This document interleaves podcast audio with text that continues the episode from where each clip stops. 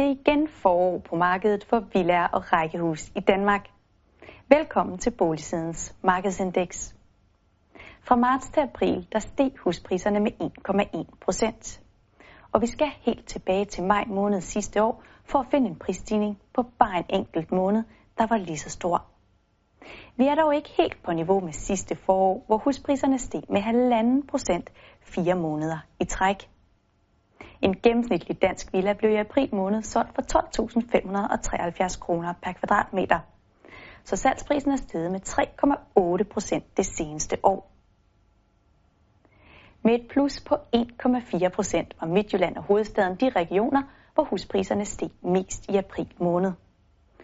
Der er store forskelle i prisniveauet fra region til region.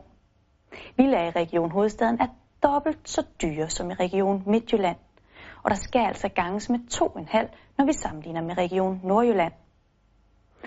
Og Danmarkskortet her, det viser den seneste måneds prisudvikling i landets 98 kommuner. I de grønne kommuner, som der er flest af, fik sælgerne mere for deres hus i april. Højdespringeren er Forborg Midtfyn Kommune, hvor sælgerne må være ganske godt tilfredse med at få 12,5 procent mere for deres hus end måneden for inden.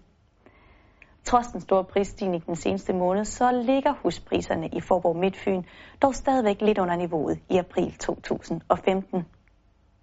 Sidste pladsen bliver indtaget af Sorø Kommune, hvor huspriserne faldt med 11,7 procent i sidste måned. Til salgsskiltet skulle stå frem i 196 dage, før en køber, køber slog til i april. Og det er altså fem dage hurtigere end måneden for inden, så salgstiden er faldet med 2,6 procent. For bare et år siden, der tog det i gennemsnit 210 dage at sælge huset. Og dermed er der knævet 14 dage, eller hvad der svarer til 6,7 procent af salgstiden siden april 2015. Uanset om vi går en måned eller et helt år tilbage, så er der ikke sket de helt store ændringer i, hvor stor en rabat køber kan forhandle sig til. I april var det gennemsnitlige nedslag på 540 kroner per kvadratmeter, og det er altså blot en enkelt 10 kroner eller 1,8 procent mindre end måneden før. Og forskellen er helt nede på en 5 kroner, når vi sammenligner med april måned sidste år. En opgørelse fra boligsiden.dk viser, at der blev givet nedslag i 77 procent af alle de villahandler, der blev gennemført i første kvartal 2016. Så det er altså mere end 3 ud af 4 villaer, der sælges til under udbudsprisen.